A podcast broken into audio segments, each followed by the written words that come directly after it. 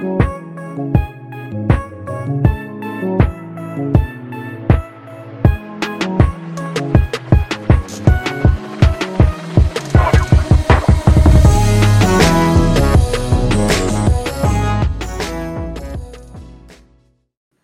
Welcome to the Tuesday home and away edition of the No Ceilings NBA Draft Show. I'm your host this week, Tyler Metcalf, but you all hear my voice plenty. More importantly, I'm joined by Derek Murray from Cerebro Sports.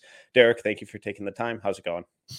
Man, what's going on? I appreciate you having me. Um, it's kind of getting to that point to where draft talk is it's no longer just hey let's see what they look like it's like all right now we've got you know a big sample size under a belt we got a lot of games and this is when it gets like really really fun so i appreciate you having me yeah absolutely well I, I feel like Cerebro Sports is you know this company that is starting to really take off. You guys are popping up all over the place, um, and I'm sure listeners of the show listen to a lot of other NBA and draft shows, and your statistic CRAM is popping up a little bit.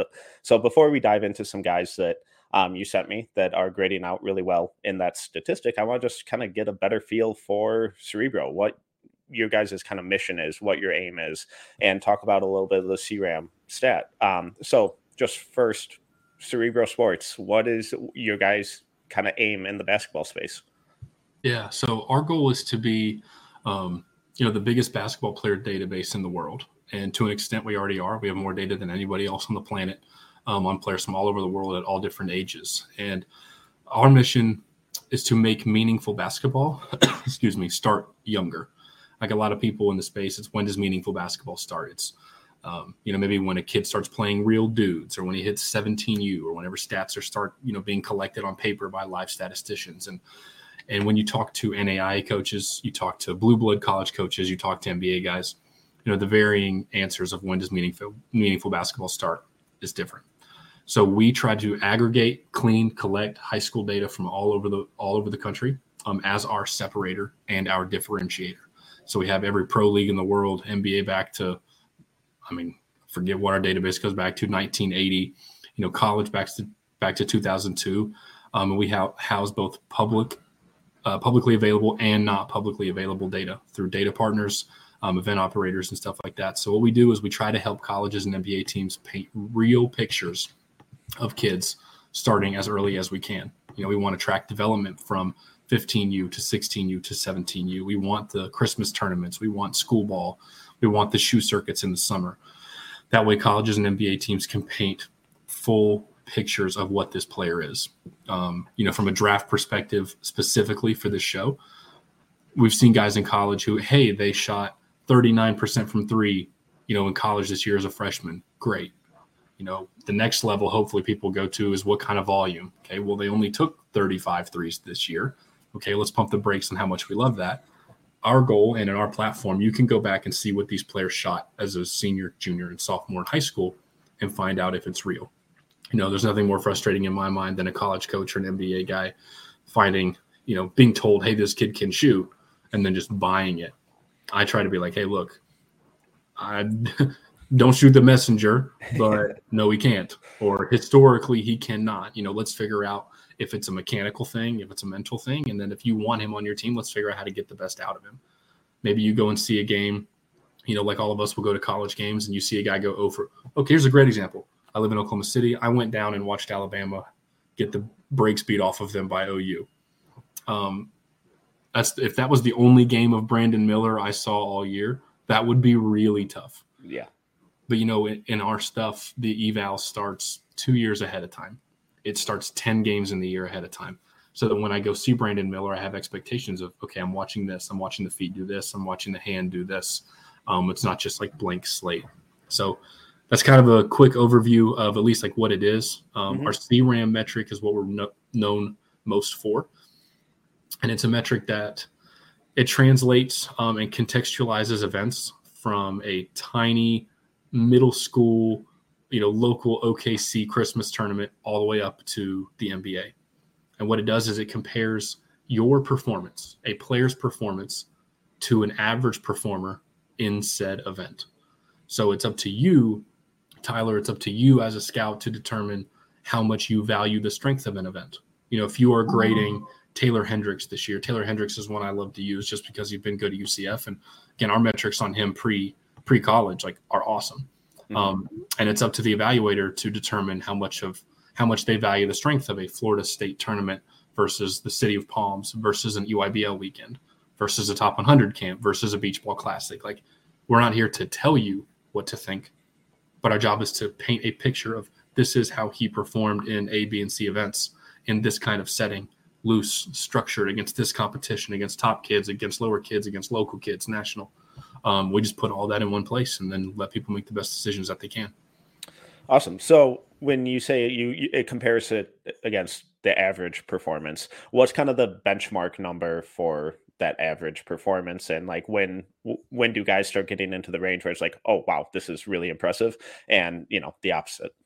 Yeah. So our cram is a, a soft scale 0 to 10 so you can go over 10 um, again let's say you just annihilate your competition like cooper flagg or cameron boozer you know cooper mm-hmm. flagg in his Maine state playoffs like he's you know like a 17 18 because he is that much better um, for anybody who's been to an event before and somebody maybe texts or calls us, hey, what did this kid look like? And if the answer is a shrug and you go, oh, he's just a dude. He's just he's just a guy. Our just a dude number is 5.5. Okay. So if you're around 5.5, you're, you know, sixth, seventh man rotation, you got some minutes, you were fine. As you creep up towards eight, nine, ten, you're going, okay, there's some real juice here. And this guy, this guy whooped his competition. Um, we have gold, silver, bronze. So gold is usually a top one percentile performer in event silver is generally seven to eight percentile, and, and bronze is usually 12 to 15. So if you see bronze on a kid's profile a lot, it's not a you know third out of three. Right. He's a top 12 percentile performer in everything he plays in. And and what happens is regardless of the strength of an event, when you start looking at kids' profiles, you see gold, silver, gold, silver, bronze, and you see all this color. It makes you go, okay, like there is there is something here that even though I have not seen this kid in person, over these 45 games in 13 events, he's never been average. Like he's been better than everybody everywhere. Maybe as a, a mid major, maybe I should go check this kid out. Maybe an NBA guy. Maybe we should send this kid. Maybe we should send an NBA guy to Peach Jam to to watch this kid, just in case he ends up being a one and done. You know, so that's kind of it's a zero to ten, but five point five is kind of your average, and as you get towards ten, uh, you're whooping people. Sure. And you, you mentioned that it's based on that specific competition or that specific tournament that they're playing in. Have you found any, I, I, maybe, maybe this is poor way of wording it, but any struggles kind of comparing based on levels of competition? Whereas, like you mentioned, Cooper Flagg and his, you know, high school Maine numbers being just absurd. And this isn't to discredit Cooper Flagg because I think he's a really good player. But how do you compare something like that to someone who's playing at like Montverde or Sunrise Christian? Um, and you know, kind of similar to you know someone playing at Duke versus like Tulsa. Just grab the names out. Yeah, and that's where we take the stance of we don't try to tell you what to think. So we don't take all of the events and compress them into one magic number because to your point, and as we look like it's not fair. So like Jaden Schutt is at Duke. He played in one A in I believe it was Illinois. I mean, he's gold, gold, gold, gold, gold, gold, gold. Boom. I mean, just whooped everybody because he's a power five player playing a 1A basketball. Mm-hmm. Um, when he went and played at the top 100 camp, I believe he was just like an average performer in that event. I think he was like a five point something or six point something. So again, that's not me saying, hey, let's bring Schutt's average down to number X, but I'd say, okay, if he performs great against this competition, he's average against this one. Um, you can look at some kids in the 23 high school class in very structured environments, they're very average. I'm in very loose, roll the ball out. It's filmed and not statted. You know, after we're able to cl- uh, create box scores off of that stuff through video partners, they look amazing in loose settings. And that is where we just tell the coach, the evaluator, the scout, like, hey, we're not here telling you what to think, but maybe think about your system versus where this kid clearly excels versus where he struggles and where he plays. So there's a lot of reading between the lines. There's a lot of knowing and having your pulse on grassroots basketball as a part of the context of the numbers. Um, yeah, like I we we don't believe like, hey, if the numbers say this, you should recruit or sign or draft. Like it is it is a part of the process. It is pointing you in the right direction. Maybe we should go watch. You know, he was great in this tournament, so let's watch this film. He struggled in this one, so let's see what a bad weekend looks like too. Um, I think what it looks like when a kid misses shots is just as important as when he when he's making them. So that's why we don't compress it. To your point, like you know, the competition levels, um, it's up to the evaluator or, or, or the client to kind of make mm-hmm. that decision. Gotcha. So it's it's a number, it's how they're performing, but it doesn't try to eliminate or take away the importance of context and the environment that they're performing in. Correct. I think something that's really dangerous is when people take numbers out of context. Yeah. Whether that's a box score, points, you know, shot, literally anything, any kind of metric, any kind of analytic, anything like that. Um, forced context or ignoring context, I think, is bad. So we, our goal is to get people, our clients, as much clean data as possible. Um, if they want our opinion, we're happy to give it. But we just we'd say this is a basketball tool for basketball people um, to make the best decisions they can, however they see fit. Awesome. So just uh, obviously, so you, you guys are a relatively young company, but you've been around for a little bit now. Who are some of the guys in college basketball who have really impressed with their CRAM numbers that it, and that's kind of translated to the pros? Yeah. So last, you know, looking at last year, um, last two years specifically, David Roddy um, just jumps out like immediately. I went to go see him in person in Colorado State, and, and obviously when you see him, you're like, oh, that's that's an NFL defensive lineman. like that's a, that's a grown man. Like this is a football player. Um, but when you look at him again in our metrics from an efficiency standpoint, a volume standpoint, our our numbers are built. Our five skill scores, which people can go to the website cerebrosports.com slash glossary, shameless plug. Um, you can away. read about it. Roddy performs well across the board, um, both from a volume and an efficiency standpoint. And guys up there he was with, it was like Keegan Murray, Chet Holmgren, um, you know, Ryan Kalkbrenner, EJ Liddell, Mark Williams, and then Roddy's ahead of basically everybody other than Keegan and Chet. And that one just kind of like really jumped out at me because um, it's like you know he's good, you know it when you see it, but then when you really see the numbers compared to other guys, you're like, wow, like that's that's incredible. Um, Evan Mobley's defensive statistical impact is kind of wild. Yeah. When you look at him from a, um, a defender's per, uh, defender perspective, again, Mobley was Mobley was nuts. Uh, Santi Aldama was really really efficient across the board. Baylor Scheierman the last two years, so in 2020 and last year, um, and I believe once again is uh, look looking really good uh, in the database. Chris Duarte's numbers were really really special. Um, trying to just scroll through real quick. Anybody else? Let's see. I'd say those are the guys that. Oh, AJ Green. AJ Green was a uh, a, gold performer, um, and then went to summer league and absolutely torched people. And I believe, I believe he got at least some kind of minutes with the Bucks. Um, so those are guys again. When you when you see guys who are both efficient um, and can handle usage and can handle volume, like that's a unique combination. Mm-hmm. It's not just yeah, kid scored 25 points a game, but he shot 30 times. Like, okay, well, he shot us right into some L's. You know, our metrics are going to favor the guys who who check out on both fronts. Um, those are just some names that jump out at me, at least the last couple years. Awesome. Well, a couple of the names that you sent me of guys who are grading out really well this year are Anthony Black, Brice Sensabaugh, Cason Wallace, and Gradey Dick. Um, but before we dive into them, let's take a quick ad break.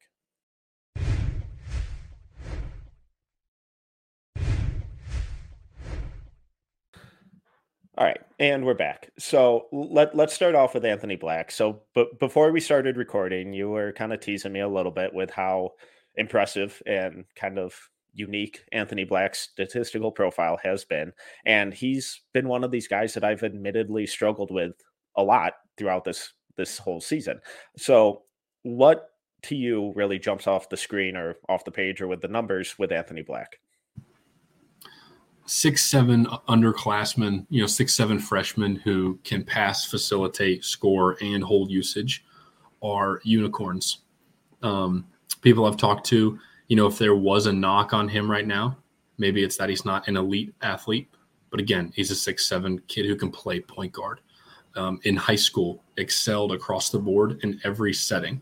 Um, in our database, we got him in Pangos, NBA Top 100, the Hoop Fest, um, many things through Kellen Buffington, Texas State playoffs, McDonald's, Nike, a lot of FIBA stuff. And the kid is just good everywhere.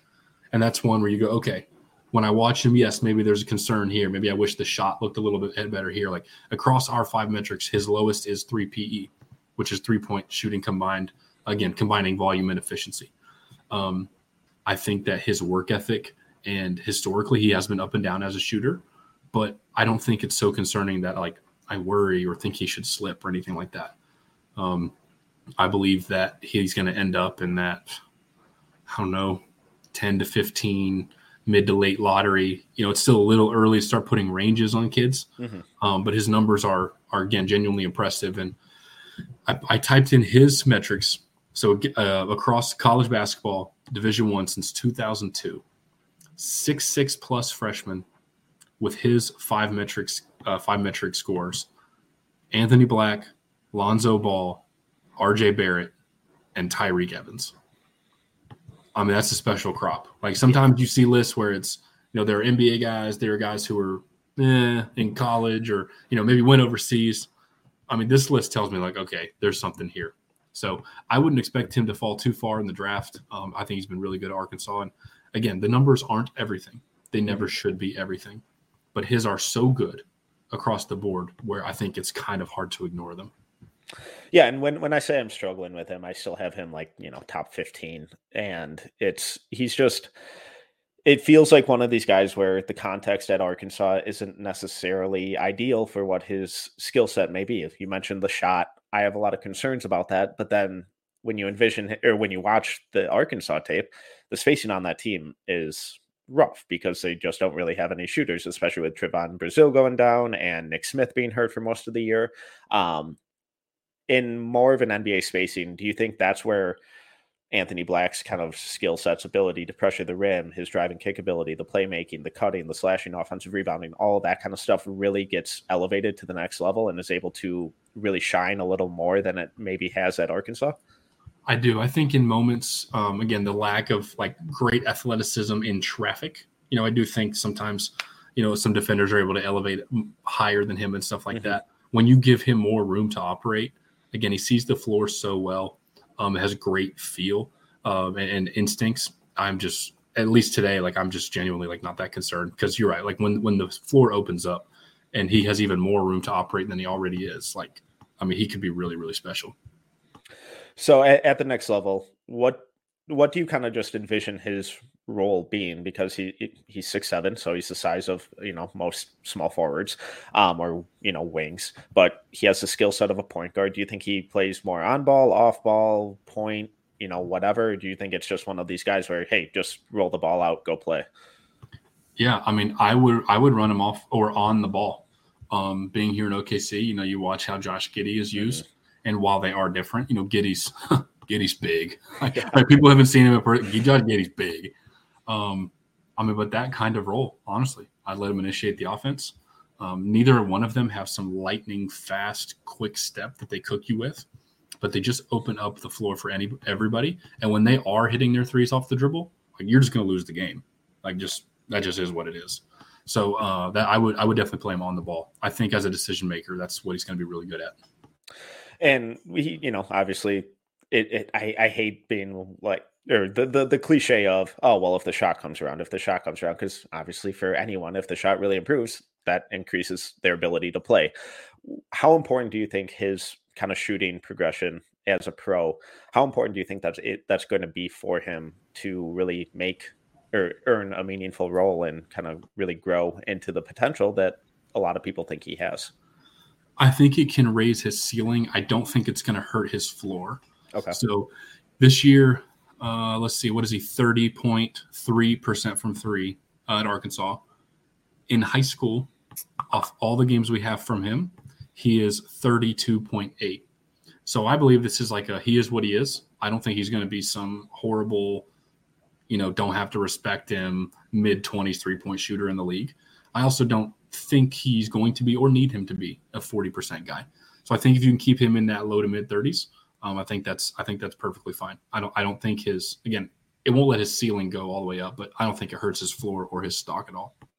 And is so much of that just because of the difference in NBA spacing compared to what he's experiencing at in Arkansas, and just how that slight hesitation a defender might have to give on a closeout can just open up a lot of different options for him. Well, in the pick and roll too, he'll have so much more room to make decisions and so much more room to create space than he is right now in this offense at Arkansas. I think even just the um, the style of play on the perimeter, um, off the initiation, off the pick and roll, I think will give him room. When you watch his film, just n- numbers aside, you know, efficiencies, struggles, inefficiencies, whatever, all of that aside, when you watch him, what gets you just really excited about his game? The fact that he knows how to get defenders off balance at six foot seven, um, and also kind of have his way making you think he's going one way to go the other. And again, that can be with a foot, that can be with a pass, that can be with his eyes. Like he is able to manipulate you into what he wants you to do. And at six foot seven for an 18 year old, well, 19 year old now, but that is just like, it's not normal. so that's where, like a lot of times in lead guards, I want you to be extremely athletic. Um, Black mm-hmm. is one of the, honestly, my personal exceptions where I'm really not concerned because defending him is just a nightmare because he can kind of toy with you however he wants to.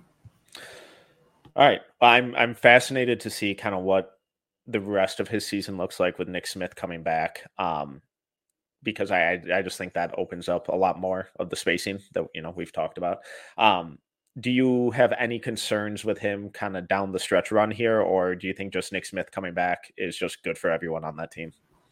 I think it's probably good for everyone. Um, obviously, I do think Black's usage, like the usage, will obviously go down. Mm-hmm. Um, but I think it's good for everybody. Like Nick needs some reps.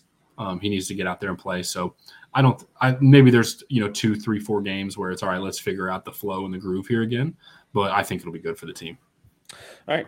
Well, one of the other names that you sent me, um, again, another guy I've really struggled with this year, so I'm excited to talk about him with you, is Brice Sensabaugh from Ohio State and the, the dude's just a flat out bucket. Uh, his shooting touch is incredible. Um, you know, I the off ball shooting, the on ball shooting, the mid range touch. Um, it's all really impressive. What has really stood out to you with Sensabaugh this year? Yeah, Brice is just one of those guys that good things happen. You know, he's one of those where whether he's shooting, um, whether he's defending the perimeter for you, whether he's having to defend the block again as a as an undersized quote undersized guy at you know six six two forty, yeah. whatever he is. Um, good things just kind of happen. Again, big freshman with that kind of vision, they don't come around all the time. What I really like is the shooting, mid range from three. I just think at the NBA level, it's going to work. Um, in our database, again, before he even got to college, he was a 41% three point shooter. And I just think that I don't think that's fake. You know, yeah. he didn't really have bad weekends. He didn't go up and down. He didn't get really cold. Uh, he's 48% from the floor, 41 from three, 77 from the free throw line. Um, I just think that translates because that's who he's always been. I thought he was extremely underrated um, out of high school. So I, I think Sensabaugh goes. It's interesting where guys of his kind of size and play style have gone the last couple drafts. So I don't know how high he goes. You know, I'm I've heard everywhere from 15 to 30. I've heard kind of everything. So I have no way to kind of gauge what the range is right now. I think we'll have to wait until probably after March Madness for that. Um, but I do really like Brice Sensabaugh. I think he is who he is. I don't really think any of this shooting or anything is fake. So I think he's a real a real dude. So you, you mentioned his let's say unique dimensions. Um, who did is there anyone in the league that he kind of reminds you of? Because and obviously we're not doing one for one comps or anything. I just he's so unique as a player that I, I'm struggle. I, I always struggle to kind of figure out all right, what kind of archetype is he? What type of role does he fit in? And, you know, who is kind of been of that mold that has succeeded in the NBA? I'll be honest, I avoid comps like the plague, so I haven't even thought about it. it's not a uh, I, that's fair. that I, I don't have them. I have genuinely not thought about it. that's entirely fair. So just with with his shooting, um, and he is the definition of a tough shot maker. And I, I do think that that is a legitimate skill and you know something we see the top scorers in the NBA regularly use on a nightly basis. But I'm a little concerned that he struggles to really create space against college defenders and kind of mediocre college athletes. Um, am I just overthinking that? Are you seeing anything similar to that? Where where are you at with just kind of the the fact that so many of his shots, while you know a lot of them go in and they look gorgeous, not a ton of them feel super easy. Yeah, I mean, I feel I think there's something to that, especially like you said, the athleticism point. Uh, if you look at him as a shooter, he's a 97 percentile shooter on the catch and shoot, um, 95th when heavily guarded, 81st percentile off the dribble as a jumper. 35th percentile on runners and 17th percentile at the rim. So there are some concerns at the rim, and and that's one of those where like the numbers just show it, and they are what they are. So whether it's going off one foot, two feet, you know, the um, seven footers, uh, elite athletes do give them some trouble. Um, I think this is one where you look at okay, let's not put you in some tough spots where you're asked to do or we're asking you to do things that aren't maybe your best attribute or your best skill. So this is where I think the shooting pull up, um, especially on the perimeter from three, catch and shoot. I think that's where the value is. And maybe he's just a guy that we don't ask to go in there and, and bang at the rim. And another kind of concern I've had with him, uh, more so earlier in the season than now, was the lack of passing and playmaking. But I think as the season's gone on, I think we've seen him kind of grow out of that, you know, being let let's say a black hole and really kind of starting to spray the ball around and use his scoring gravity to find cutters, find those corner shooters out of, you know, driving kick opportunities. Is that something you think that he can or will continue to grow into and could be a legitimate skill for him down the road? I do. So if you look at his high school stuff, um, you know, when you go to his when you go to his FGS, his floor general skills, none of it is again based on our metrics. I, will ha- I'm happy to walk through and demo with anybody. It's very hard over a podcast to explain what this looks like to people. Um, but our metrics track growth trajectory, if you will. You can see, okay, instead of just oh, he was at two assists per game here, and now he's at three, or now he's at one. Like again, it's usage, it's volume, it's how long you on the ball, it's it's assists, it's turnovers, um, it's how many minutes you're playing. FGS has consistently been his lowest attribute. It's been his lowest skill score. You know, everything from EYBL to stuff in Florida to a bluegrass tournament to the Florida State playoffs. He is kind of right on par now where he was in all those events. So his numbers here at Ohio State are kind of right on track with what they are. Um, I think it's impaired or it's important in the way I look at it that it didn't go down. So you jump up in competition level, and the floor general skills did not drop. That's important to me. So I think he's a guy that, as a passer, I think it will take time to develop and become a real skill in the NBA. I would not at all expect him to come in early and be any kind of facilitator. Sure. Um, but if you look at again a, dro- a growth path, um, there's enough there to make me say like, okay, we can get somewhere. You know, some guys sometimes you look at numbers, you're like, ooh, it was bad in high school, and it got worse as the competition went up, um, and that to me is a red flag. But even though it's not Sensabaugh's greatest strength, we're not looking at a situation like that either. Makes a ton of sense. Um, then finally, with his defense, I have been less than enthused about it. I think there's some encouraging signs. I think, and obviously he's incredibly strong, and we see that with his rebounding, his ability to kind of defend in the post, um, body guys up. I, I, think he shows a little better defending on the perimeter when he's matched up against maybe bigger, slower wings, um, where he can get a little more physical. It's the off-ball stuff that really kind of worries me. Um, where are you at, just in personally with his defense, or what? What? What do your kind of metrics say? I do wish that he was at more than 1.0 stocks per game. So he's at one, you know, 0.6 steals, 0.4 blocks per game, and 2.6 fouls. Um, again, his defense is kind of right on the line of where it's always been from a DSI standpoint from high school to college. I don't, again, I don't hate it. I am not, uh, hey, I would let him slip because of X, but I'm not in love with it. I do think there is some room for improvement there. I think being more it's almost weird to say efficient on the defensive end where I want to see that stock to foul ratio. I want to see that change. I want to see it move in the in the right direction. So I think there's some stuff from a decision making, um, a footwork standpoint that we need to work on, but it's nothing, not a problem enough to where like it's a you know I call it like a big concern. Yeah, and it seems like a lot of his fouls are kind of symptoms of him being a step or two out of position and then trying to recover. So, you know, one of the cliches with defenses. Oh, well, it's all about effort. And I, I don't feel like he's ever not trying. So when we talk about improving defensively, what parts of his game do you think would he would best serve him in that realm and how realistic do you think those improvements are because there's so much more that goes into defense than just effort yeah i think anticipation i think anticipating um, reading and anticipating instead of reacting like you said i think some of those fouls come from half step late half step beat didn't anticipate this well enough. Maybe got caught with my hips in the wrong direction when I should have felt him moving this way. uh, just stuff like that. But again, that's where NBA coaches. I don't worry about Brice as far as a you know coach, coaching problem, coachability, that kind of thing. Um, so I think with an NBA locker room and an NBA coaching staff, like that stuff will be fixed. Okay. Well, someone whose defense we I, I don't think there are really any questions about is Cason Wallace, um, point guard from Kentucky, who I I I love him, and if he T- Tyler Rucker, my co-host on Fridays, uh, kind of said he just feels like an easy evaluation where we just kind of know what he is, and he didn't mean that as a slight or anything like that. But he's just a really damn good basketball player. So, what are your kind of just big picture thoughts with Cason? Cason is going to win you a lot of ball games. um, being a you know smaller guard, if you will, let's look historically at the last couple drafts.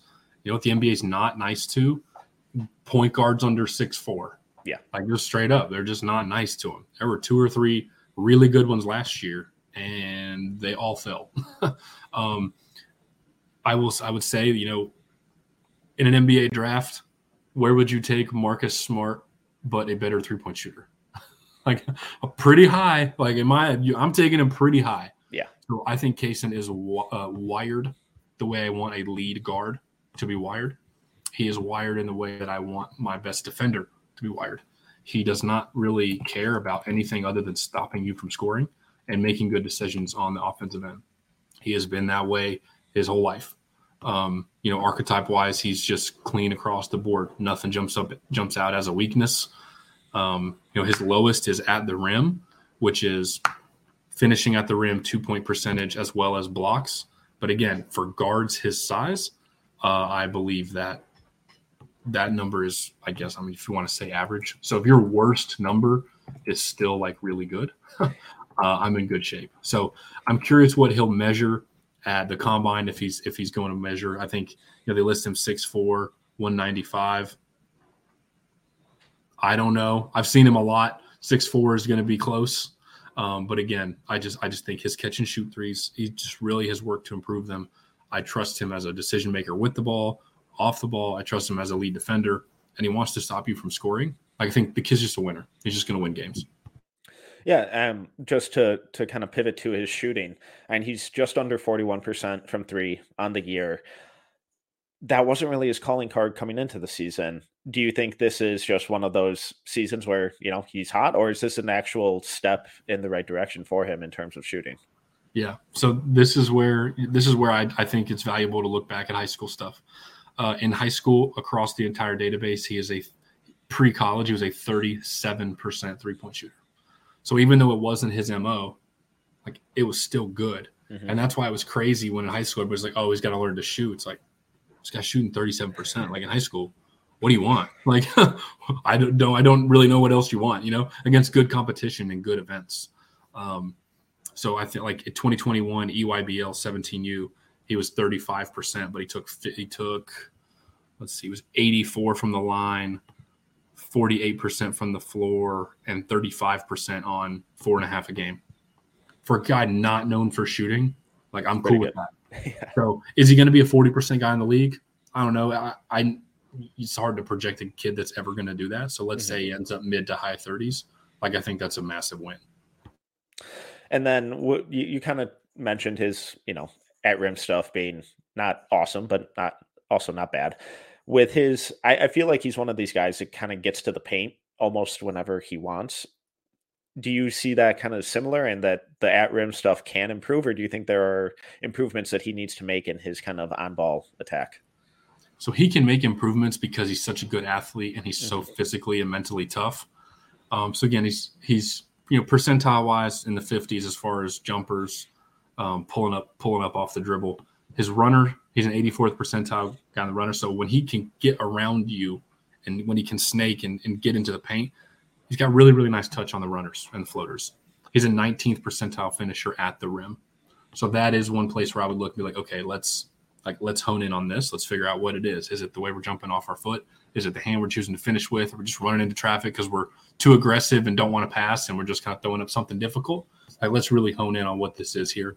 Um, but that's not something again, his work ethic and competitive nature. There's really nothing in his game I'm concerned about. Like I want this kid on my team, just straight up. Yeah, and and he is a point guard. The playmaking, where you are with the playmaking, because he he feels like a really good passer, but not necessarily a great playmaker. And by, by that I mean he, he, makes the right decisions. He's accurate with his passes. He keeps the ball moving. He can run an offense, but he's not consistently you know passing guys open, manipulating defenses with his eyes, and you know no look stuff like we saw Lamelo do. Obviously, Lamelo's the outlier with that kind of stuff.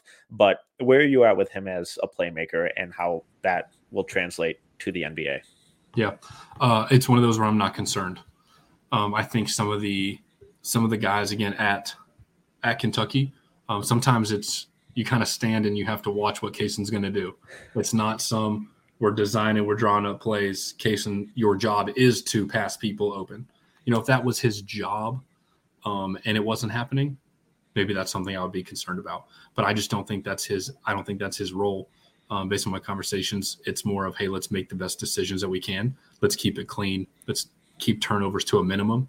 Um, and if you're having to focus on make clean decisions and you are still able to pass people open at the way he does, like again, I think that's a positive thing. And then just finally with the defense, that was his MO coming out of high school, where is this dude is, you know, could be the best perimeter defender coming into the season. Do you think that's still the case? Where do you see him as a defender? Yeah, so in our five metric suite, we're a soft scale kind of like school where it's zero to 100. Our, our, pers- our pure scoring, our floor general skills, our defensive impact, it's kind of zero to 100. It is rare, if ever, that a kid has an over 100 DSI in uh, in an event. It just because you have to fouls or fouls and minutes you play are heavily weighed into this. So if you're fouling a lot, like obviously you, your defense is not going to give you're not going to get that much credit if I got to take you off the floor. Uh, let's see in his in his database one two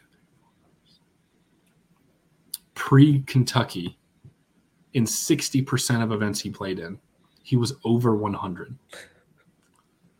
like it's stupid. Honestly, it's just stupid. Um, his ability to body you and not foul and keep you from getting to the paint his ability to, to chase you down and jump with you in transition and pin your crap on the backboard, like is just really aggressive. And again, he prides himself on not letting you score. So he's got a DSI right now in college basketball of 87, which is really, really impressive. One from a guard, two from a freshman. It's just very, very difficult to do. So I think that will remain his calling card. Um, what I don't want is people to look at him like he's some defensive only guy. Right. You know, I don't even mind the word specialist because there will be nights where it's like, hey, your job is to stop him from scoring. uh, but I do think he can hold really good usage on the offensive end and will be able to pass, shoot, and score as well. So while it is his calling card, like I don't want him to get put in a box of like this is your thing. Yeah, no, absolutely. Because I, I, I think he's such a well-rounded player where he he might be one of the most well-rounded guards in this draft class.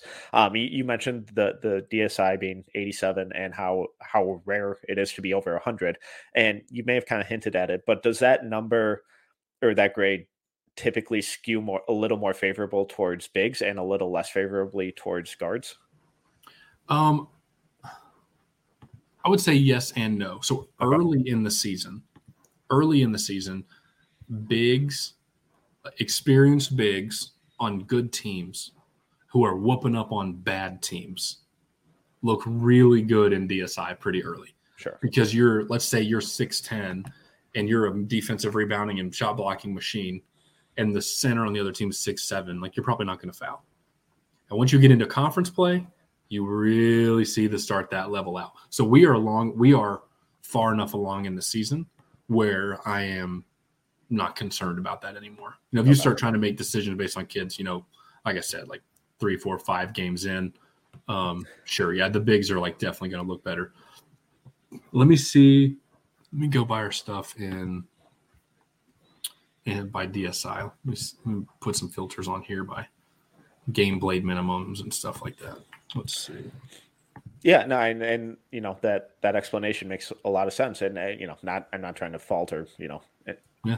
or expose your your numbers or anything like that, because I, I just think a lot of defensive numbers in general just end up skewing a little more favorably towards big men because of the importance of protecting the paint and how rebounding ends possessions and how blocks and stuff like that can just you know inherently alter those numbers a little a little more favorably.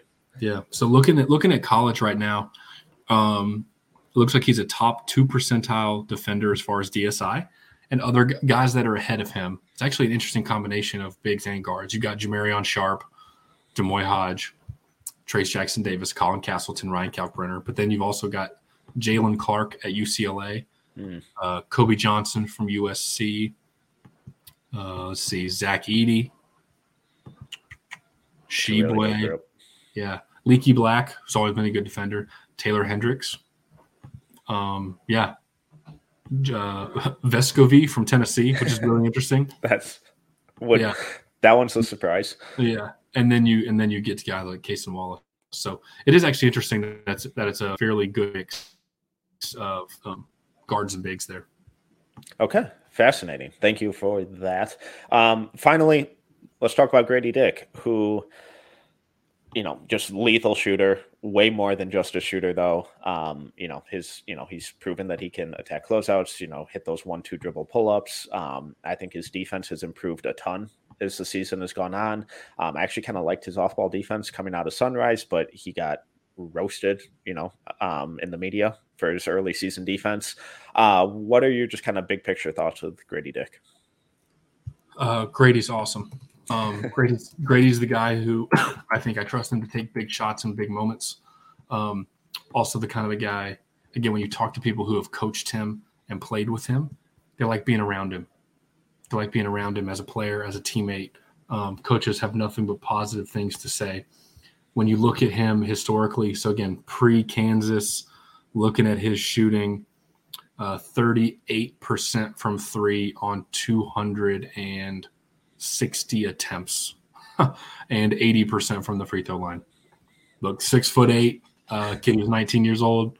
I'm good. So if you you're you're six eight, you're a freshman, you hitting shots on all three levels, and your coaches love you.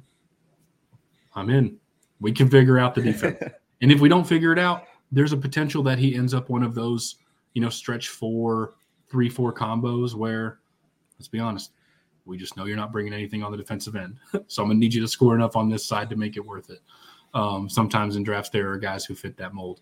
So again, yeah, the defense early on, uh, shock to the system of maybe athleticism or size as you jump up to the college level.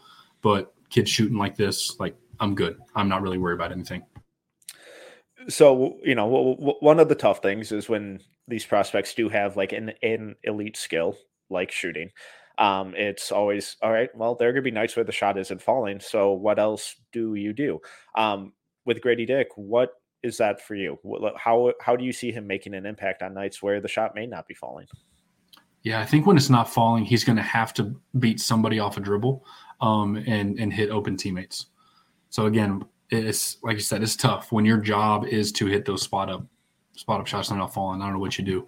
13th uh, or he, only 13% of his possessions is he a uh, pick and roll ball handler, but is an 81st percentile uh, performer as a result within those possessions. So I do think that there is some on ball stuff there. I just don't think Kansas has asked him to do much of it. Um, he's really good in transition as well. So if he gets on an NBA team that really, really likes to run the floor, again, 74th percentile in transition, both as a passer and a, fish, and a finisher. So if you've got an NBA team that wants to run and run and gun, just run people to death, I think Gradey's a fit there as well.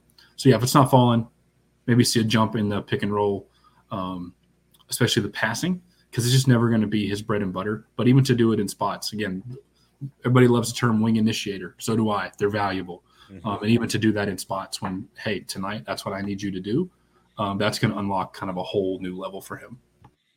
Sure. And I, I think, you know, he inevitably gets compared to Christian Braun because, you know, new white shooter at Kansas. Um, but when you kind of compare the, they're very different players, obviously, but when you kind of compare the two as freshmen, Christian Braun was this lethal shooter as a freshman, but once teams kind of figured out that they could just run him off the line, that's where he kind of struggled his sophomore year. Junior year, the defense picked up. He found that ability to kind of drive and kick a little more consistently, and that's where the leap for him came. Gradey Dick, I think, is kind of already there with that ability to, you know, throw a shot fake out there because he is such a deadly shooter and his shot preparation is insane for his age. Um, and you know, either hit that mid range pull up or get to the rim or make those kick out passes already. So am I a little more excited about that, or are you kind of seeing something similar?